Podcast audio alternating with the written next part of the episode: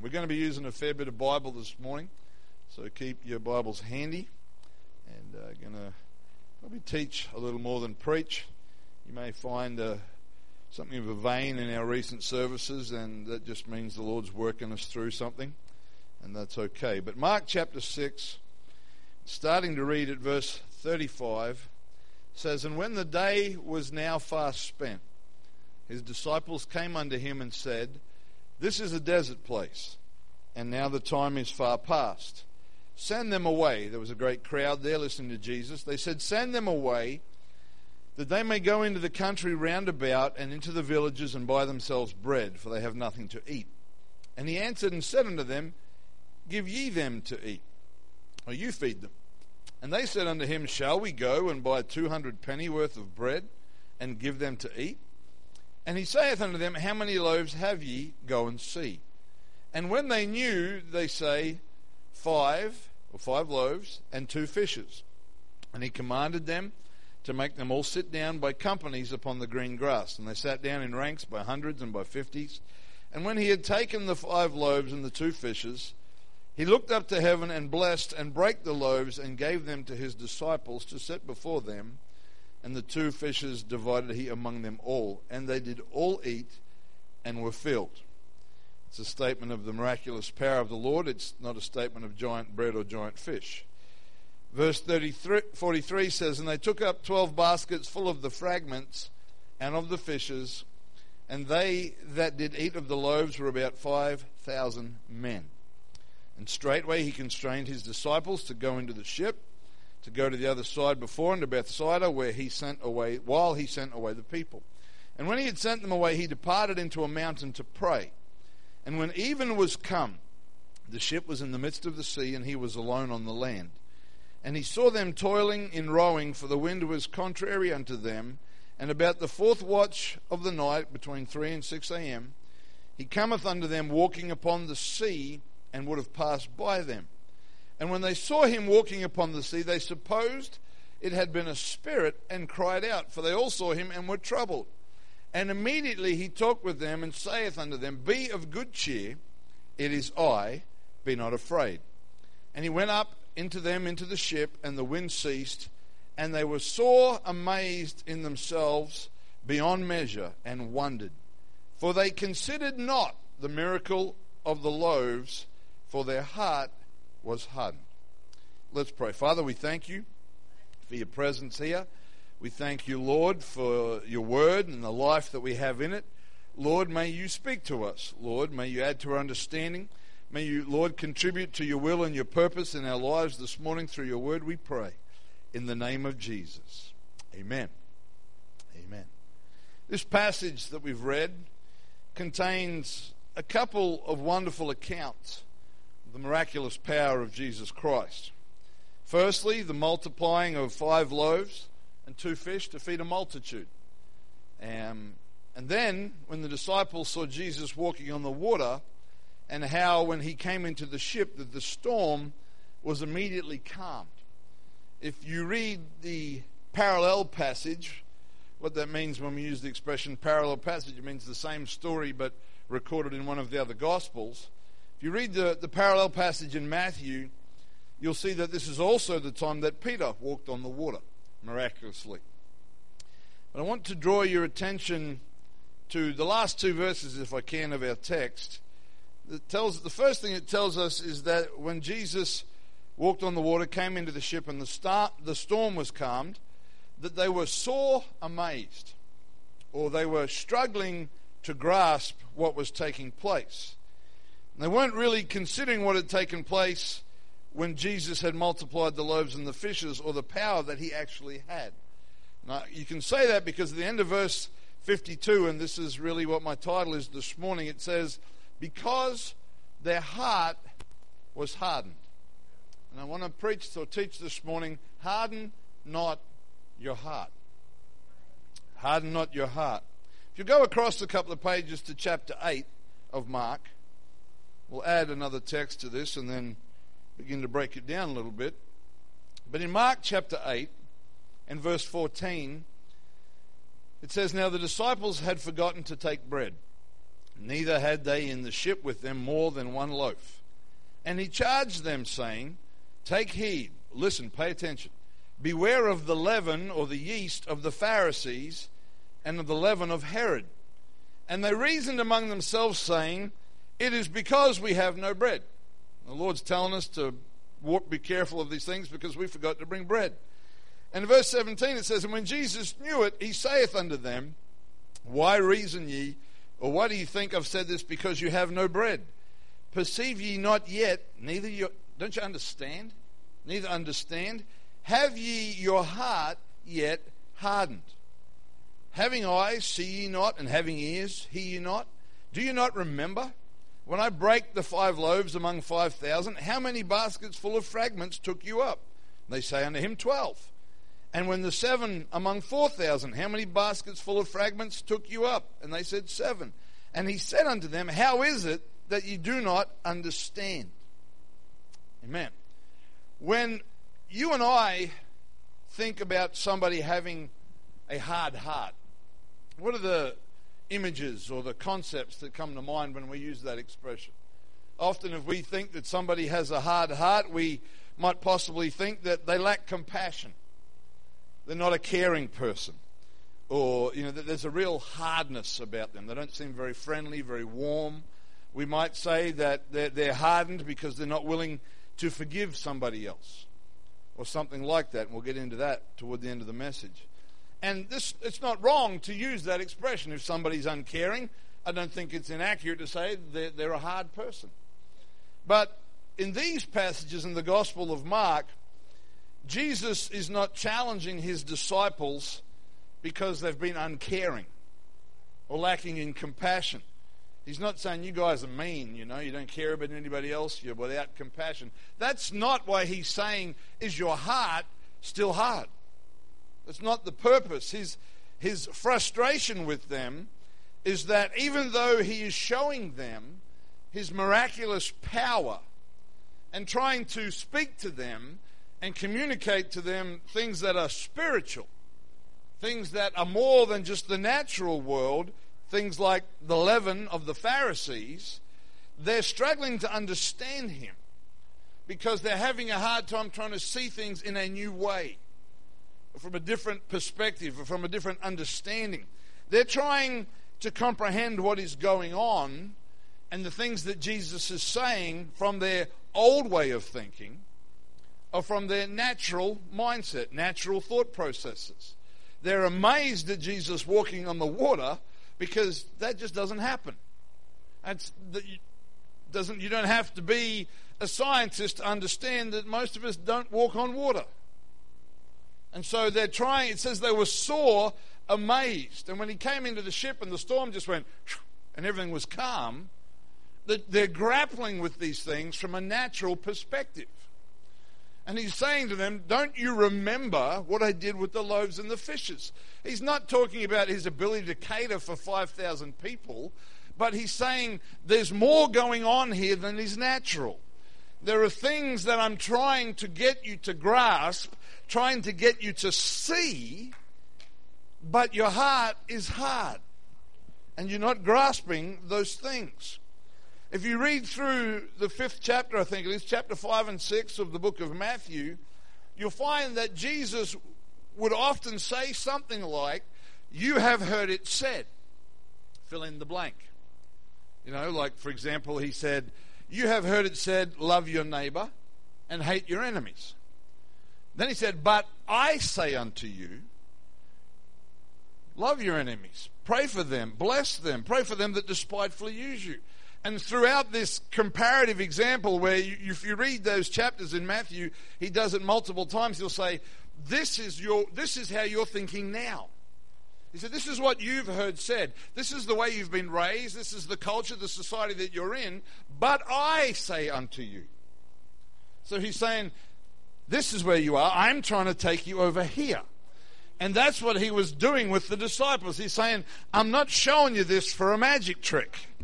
I'm not doing this stuff so you can say, hey, I know this guy that can take a few bits of bread and fish and feed a multitude. He said, I'm trying to take you from somewhere you are to somewhere that I want you to be. But the problem with that process at the moment is that their hearts were hard. You see, what he was trying, slowly getting them to understand, was his kingdom and his ways and what he wants for humanity is not accessed, it's not achieved, it's not whatever other word that's just left my mind, through natural means. But it takes place through the power of the Spirit and the Word of God. That's why Paul said, he said, for what man knows the things of a man save the spirit of man that is in him? He said, how do you know natural stuff except by your natural thinking? He said, but the things of God men don't know except they have the Spirit of God. He was showing us a contrast between that's your default setting. You want to know what God thinks, you've got to have the Spirit of God. You've got to look into the Word of God. Amen. So when Jesus asks the disciples, is your heart still hard? He's saying something we might say in a more modern way, don't you get it yet? Are you not getting what I'm trying to communicate? Are you not getting there's more to this than just bread and fish? Now, in the disciples' defense, they didn't have the Holy Ghost yet. So we need to cut them a little bit of slack because it takes us a while too, and we have the Holy Ghost. But Jesus was saying to them, I'm trying to get your hearts and minds over here. But you keep going back to the default setting over there. You're not allowing this process to take place. The word harden means to make stubborn or resistant.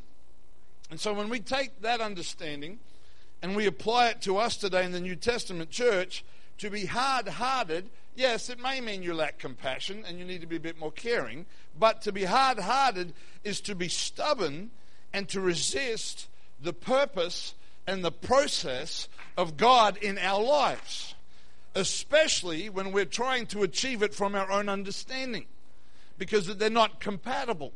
We referenced this verse in recent weeks, but Samuel said to Saul, he said, stubbornness is as iniquity and idolatry. I get to thinking about that verse. Why is being stubborn like worshiping an idol? Because when you worship something other than God, you're resisting God and putting your trust in something else. Your faith is being directed at something that is against God and against His word. You're being stubborn toward the Lord. And so the Lord considered stubbornness to be equal with being an idol worshiper, because more often than not the problem is caused. When we think about idolatry, we often think of ugly little statues, but idolatry, particularly in a Western world, the biggest problem we have in the Western world is that we place our faith in ourselves and in our understanding of how things should be.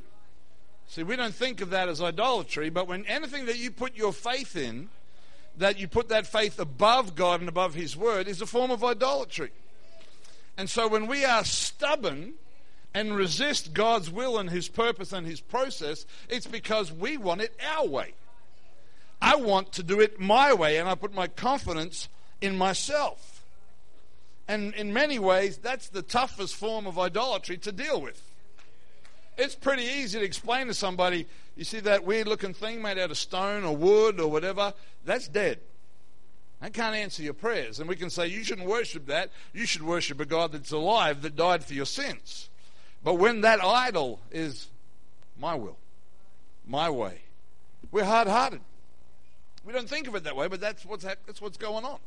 We're resisting. We're stubborn against the Lord. Amen. Let's go to the book of Hebrews, Hebrews chapter 3. I'm not sure exactly how long we'll take, but we'll see.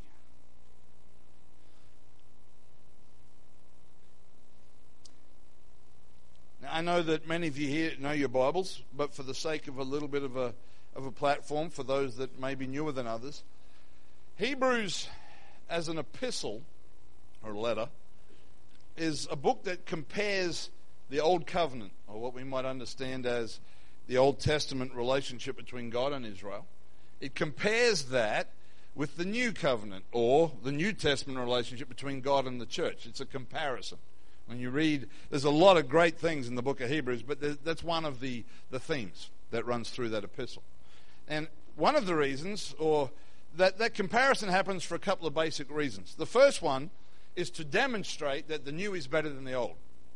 When you read Hebrews, you'll see that word better features quite prominently. It talks about better things, better promises, better covenant, better experience with the Lord. And the second reason that comparison takes place, it is to urge the church that it was written to not to drag the new back into the old, not to try to get the blessings and the promises of the new by the methods of the old. And if you read the New Testament, you'll see that was a struggle that took place in the New Testament church at quite a bit. Amen. But so how does that affect us? None of us, as far as I'm aware, are Jewish. None of us here this morning are wrestling with letting go of the Mosaic law and coming into the New Testament church, where, I don't know that too many of us are struggling with different food laws and many of the things that the Jews had to struggle with. I personally have no problem with eating bacon whatsoever. I think bacon's good stuff. We'll get some hands up for bacon this morning. That's all right. So we're not Jews, so it's an interesting lesson, but how does it affect us? It affects us because just like those people, we have an old and we have a new. We have an old way and we have a new way. In our past life, before we were born again, we did what we wanted. Our thinking was directed by the lusts of our flesh. Now, we use that word lust, and a lot of us think that only applies to things that are of moral nature, sexual sins. But lust is anything that your carnal nature desires, particularly that is against the Word of God. So in our old life, that was how we were governed. We did what we wanted to do. We did what we thought was best for us. And if we're honest this morning, we made a great big mess of it using that as our method. The new life that we have when our lives belong to the Lord is that He now teaches us how to think, not like zombies. Brother Frost shared with the men just recently at our men's prayer meeting about being brainwashed and how sometimes, we don't like that word because it has a lot of negative connotation. But our brains need to be washed in the Word of God. You got some things in your brain that the Scriptures need to wash out. So we don't want to be brainwashed in the sense of being in some crazy cult or something, but there's nothing wrong with saying, hey, I'm blood-washed, I'm brainwashed by the Word and the Spirit of God. There's nothing wrong with that. And so in the New Testament church, the way we live and our understanding has got to come from what pleases Him and what glorifies Him. And so just as some of those New Testament Jews struggled to leave behind their natural setting, so do we. When we become Christians, there are things that are ingrained into us from our past, our upbringing, our experience, our culture, those many factors that contribute to who we are. We can struggle to leave them behind and step into the new. And if we're not careful, sometimes we try to have the benefit of the new from the platform of the old. And from what Jesus is saying, that qualifies as the hardening of our hearts, being stubborn and resistant to what God wants to do. So we're in Hebrews chapter 3. I didn't forget. Hebrews 3:7 says, "Wherefore, as the Holy Ghost saith, today, if you will hear His voice, harden not your hearts, as in the provocation, in the day of temptation in the wilderness. When your fathers tempted me, proved me, and saw my works 40 years. Wherefore I was grieved with that generation, and said, They do always err in their heart, and they have not known my ways. So I swear in my wrath, they shall not enter into my rest. Take heed, brethren, lest there be in any of you an evil heart of unbelief in departing from the living God. But exhort one another daily, while it is called today." See, there's an emphasis on the present. God deals with us in the present. He can fix our past, and He can keep us in our future, but He deals in the present. When God deals with us, He doesn't say, let's you and I get together on the second week of next month. He deals with us in the right now. That's how God operates. That's why it says, today, lest any of you be hardened through the deceitfulness of sin. For we are made partakers of Christ if we hold the beginning of our confidence steadfast unto the end. While it is said, today, if you will hear His voice, Harden not your hearts as in the provocation. There's an emphasis on hear the voice of God, do it now, and don't harden your heart. That's the emphasis here. Now, if you'll... Do we need to come back to Hebrews 3? Let's go to Exodus chapter 17. I told you you'd need your Bibles. If you know much Old Testament history, particularly through the book of Exodus and the book of Numbers, you'll know that the Israelites often provoked the Lord. They often upset the Lord, and we're very quick to judge them and then turn around and do the same thing. But they often provoked the Lord. But this passage in Hebrews is usually understood to be referring to what took place in Exodus chapter 17. So let's start at verse 1 of Exodus 17. And all the congregation of the children of Israel journeyed from the wilderness of Sin. That's just the place name. That's not talking about sin. After their journeys, according to the commandment of the Lord, and pitched in Rephidim, and there was no water for the people to drink. Wherefore, the people did chide with Moses. They gave Moses grief, we would say, and said, give us water that we may drink. And Moses said unto them, why are you giving me a hard time about this? Why are you provoking the Lord? Or why do you tempt the Lord? And the people thirsted there for water, and the people murmured against Moses, and it was all his fault, and said, wherefore is it that you've brought us up out of Egypt to kill us and our children and our cattle with thirst? And Moses cried unto the Lord, saying, what shall I do unto this people? They be almost ready to stone me. And the Lord said unto Moses, go on before the people, and take with thee the elders of Israel, and thy rod, wherewith thou smotest the river, take in thy hand and go. Behold, I will stand before thee there upon the rock in Horeb, and thou shalt smite the rock, and there shall water come out of it that the people may drink. And Moses did so in the sight of the elders of Israel, and he called the name of the place Massah and Meribah, because of the chiding of the children of Israel, and because they tempted the Lord, saying, is the Lord among us or not? That's a little terrifying to sort of shake your fist at God and say, Lord, you with me or not? What are you doing today? Get your act together, God. But it's interesting that there is some parallels here with what we read in the New Testament, because the Lord was getting frustrated with the disciples. He's saying, look, I'm doing all these things to get you to understand a whole new area of life and to trust me. Same thing was happening here, because if you back up several chapters, in chapter 14... the Red Sea miraculously parts, and God leads a multitude using Moses through a Red Sea. That's an incredible miracle. And then there's dancing and singing and celebrating. And then even when you get to the end of that chapter, they get a bit thirsty and they start complaining. But then in chapter 16, there's no bread to eat, and they start to complain again. And the Lord miraculously provides manna for them in the desert, provides it for them fresh every day. And then you get to here in chapter 17, and they're complaining, and the Lord's kind of saying, look back over your shoulder and see what I've done. Do you not remember the Red Sea? Do you not remember the water that I healed here, the bread that I supplied? Why is it that every time it gets to be a problem, you start to whinge and complain? And they called the place Massah and Meribah, and those two words mean temptation and strife. What happens when you harden your heart to the Lord and do things in the natural? Temptation and strife. Anybody like strife? Not a big fan. Not a big fan of strife. Nobody likes it in their homes. We don't like it in our workplaces. We don't like it anywhere. But God continually showed up for them. Continually. And yet they continually hardened their hearts. Why? Their thinking did not change.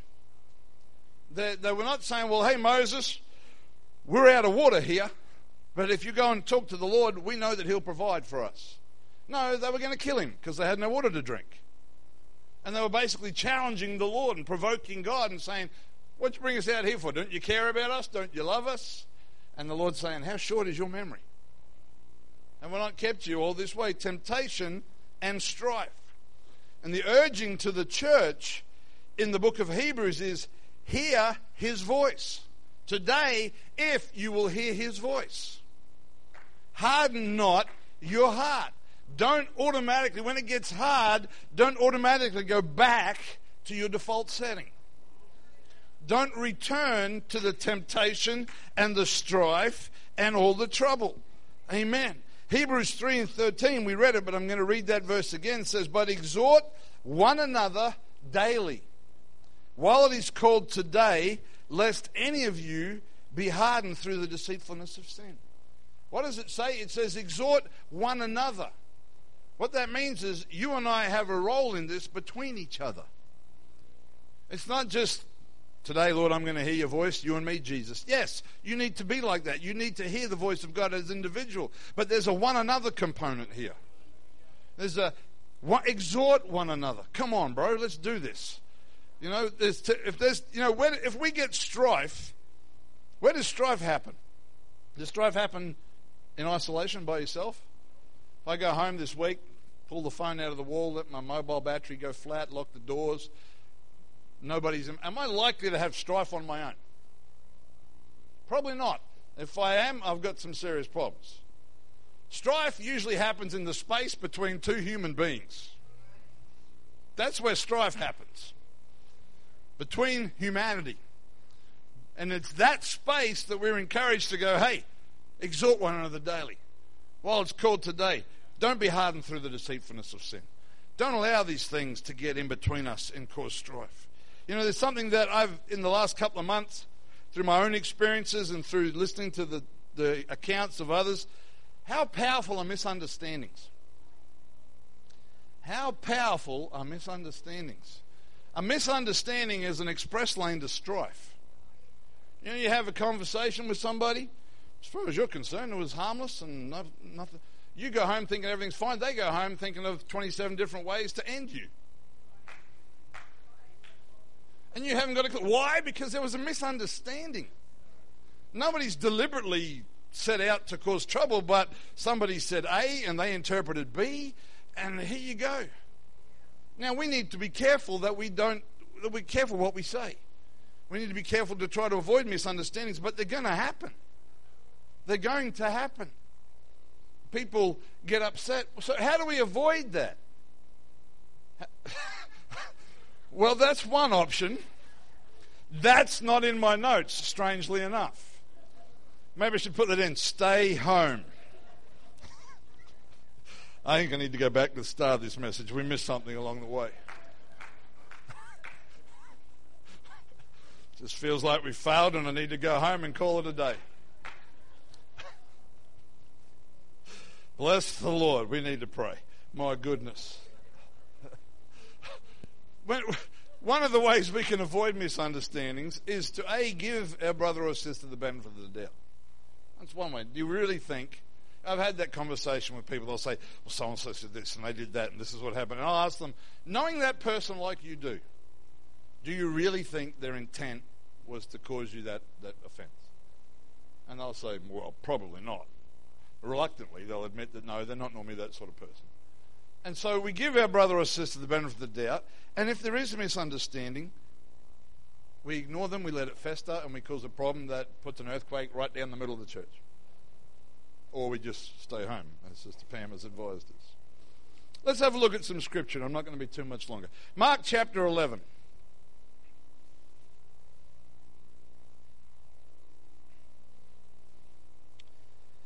Temptation and strife.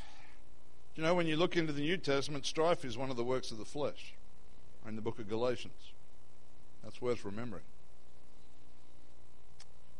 If you have the gift of strife, it's not from God. Mark 11:25 says, and when you stand praying, forgive. If you have aught against any, that your Father also which is in heaven may forgive you your trespasses. If you read on the next verse, it's not in my notes, but it basically says if you want to get forgiveness, you've got to be able to give it. It says, when you stand to pray, when I approach God, when I want to come in to His presence and His throne room, in that place where I need to talk to Him and I want Him to talk to me, I need Him to talk to me. It says if I have aught against any, it doesn't say as long as it's only this area, that area, and this area, not the other ones that are really hard. It just says forgive. So that's the first part of Scripture. Now let's go to the book of Matthew, chapter 5. Try and bring this all together and land this plane.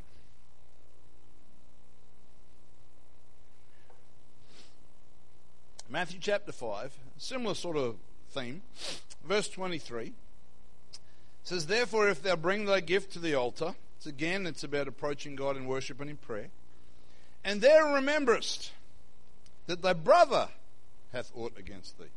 So this time it's not you've got aught against your brother. Now you've remembered, hey, I realize Brother Gavin's really angry at me. He didn't like it when, I told him he had a bad haircut or whatever it was. Then I have to, according to this passage, leave my gift at the altar. So we don't bring animal sacrifice, but we, instead of bringing our worship, we put that on pause. We go our way and be reconciled to our brother, and then come and offer thy gift. Now, the word reconcile here in the Greek means to change thoroughly. It doesn't mean to go, we're all good, bro, yep, move on. It means we need to deal with it. Now, let's jump a few chapters further to chapter 18, and then we'll try and put some of this together and see if the Lord can challenge us this morning. Matthew 18, starting at verse 15. "Moreover, if thy brother shall trespass against thee." Okay, now let me stop for a second here and say, trespass at least implies the idea of sin. It's something that has crossed you. It's not little tiny things. Okay? I have enough confidence in the maturity of Brother Gavin that if I told him I didn't like his haircut, he'd probably go home and see if he can brush it differently, but he's not going to leave the church because I made a comment about his haircut. The facts are, as Christians sometimes, we need to not be so delicate. But, that doesn't excuse behavior that hurts other people's feelings. "So if thy brother shall trespass against thee," you know how you can measure if it's a trespass? If you're having trouble letting go of it. That's that simple. It may not be scripturally defined as sin, but if after a month and another haircut, Brother Gavin is still upset at me, then I've trespassed against him. That's how you know if it's a trespass. If you're honest enough to be able to say, hey, no big deal. We all have misunderstandings in how we think. This is a little bit humorous, but we were at Brother and Sister Swiles on Friday night, and Caleb says the funniest things. Caleb's still young enough that he associates size with age. So in other words, as you get older, you get bigger. So in his eyes, I'm really old because I'm really big. And he told me the other night that I'm going to see God soon because I'm so big. I'm obviously really old. I'm running out of time. I'm going to see God soon, which is very encouraging. But you see, there's an example of misunderstanding his thinking and how he applies that. He's just a little kid. I don't think he was being nasty. I've forgiven him. It's okay. But when our thinking and our understanding is out of whack, our application becomes out of whack. Amen. So back to Matthew. Matthew 18:15. "Moreover, if thy brother shall trespass against thee, go and tell him his fault between thee and him alone." Between who? Thee and him alone. "If he shall hear thee, thou hast gained thy brother." It's back to that idea of reconciliation. But there's a step two. "If he won't hear you, take with thee one or two more, then in the mouth of two or three witnesses every word may be established." That's a verse of scripture that a lot of people like to misuse. Two or three witnesses. This is talking about dealing with church problems. Okay, so if your brother's offended you and you go to him and say, this happened, la, la, la, and he just says, yeah, whatever, get over it. If it's an ongoing, you've got to weigh up the weight of a problem. If Brother Gavin gets the church elders and comes to see me about his haircut, this is getting a bit intense. We've got to say, what's this really worth? But there is a process here, and I'm not going to take time to teach all the way through this, but even when we get to verse 17, it says, "And if he shall neglect to hear them." So you take these witnesses with you. They still won't listen. You take it to the church. If he won't listen to the church, then unto you he's like a sinner, a heathen man and a publican. And then the Lord goes on to say, "What you bind on earth shall be bound in heaven." It has to do with the church making decisions and judgments on situations. There's a big responsibility. But the thing is, we could spend a whole couple of weeks on this passage. But verse 15, by itself is a big enough challenge for us as Christians. If thy brother shall trespass against thee, go and tell him his fault between thee and him alone. How often do we violate that scripture? How often do we choose to tell everybody except our brother and introduce a whole pack of strife that we don't need? The reason, see, here's the interesting part about these three passages, Mark 11, Matthew 5, and Matthew 18. There's no denial that there's offense. There's no denial that there's trespass. There's no denial that there's ought one against another. But the obligation in every passage is with me. If I have aught against a brother when I stand to pray, I'm required to forgive. If I bring my offering and I remember my brother has aught against me, I'm required to go to my brother. If my brother's offended me, if he's trespassed against me, I'm required to go to him and say, hey bro, I'm sorry about your haircut. It'll grow back. Whatever the situation is, the responsibility is mine. But here's the problem. Naturally, that's not how I think. Naturally, I harden my heart and go back to this is the old way of thinking. They shouldn't have said this. They should know better than that. They're a Christian. They should be more mature. Blah, blah, blah, blah, blah. And I go back to, oh, it's because we forgot bread. And the Lord's saying it's got nothing to do with the bread. Don't harden your heart. So I'm trying to get you to understand something else. But we violate the scripture and deal with it every way except the right way. Again, let me be very, very clear. We've got to take great care as brethren by the love of God that is shed abroad in our hearts through the Holy Ghost not to offend. We've got to do what we can to avoid misunderstanding. But misunderstanding happens. You married couples, do you never misunderstand each other? Okay. Who's been married longest here? Maybe, yeah, maybe brother and sister. Do you pair never misunderstand each other? Always? So it can happen between a husband and wife that the Bible describes as one flesh, who've been living in the same house for a minute or two now. What are the chances of it not happening between us? It can happen in your home with the person that you are hopefully closer to than anybody else. You know, sometimes when you're married a while, you can almost tell what somebody else, what your spouse is thinking. There are other times you haven't got a clue. And worse than that, you think you know, but you got it wrong. That's when you're really in trouble. When you think you've worked it out and you missed it completely, oh boy. That's when you stand to pray, forgive. But there's going to be misunderstanding. Should we do everything we can to avoid it? Yes, yes, yes. Should we be unrealistic and expect it to never happen? No. It's not going to happen. It's you can't get perfection in this lifetime. The response is what makes the difference in the house of God and in the family of God. Unless we take Sister Pam's counsel and stay home, we're going to have to deal with each other.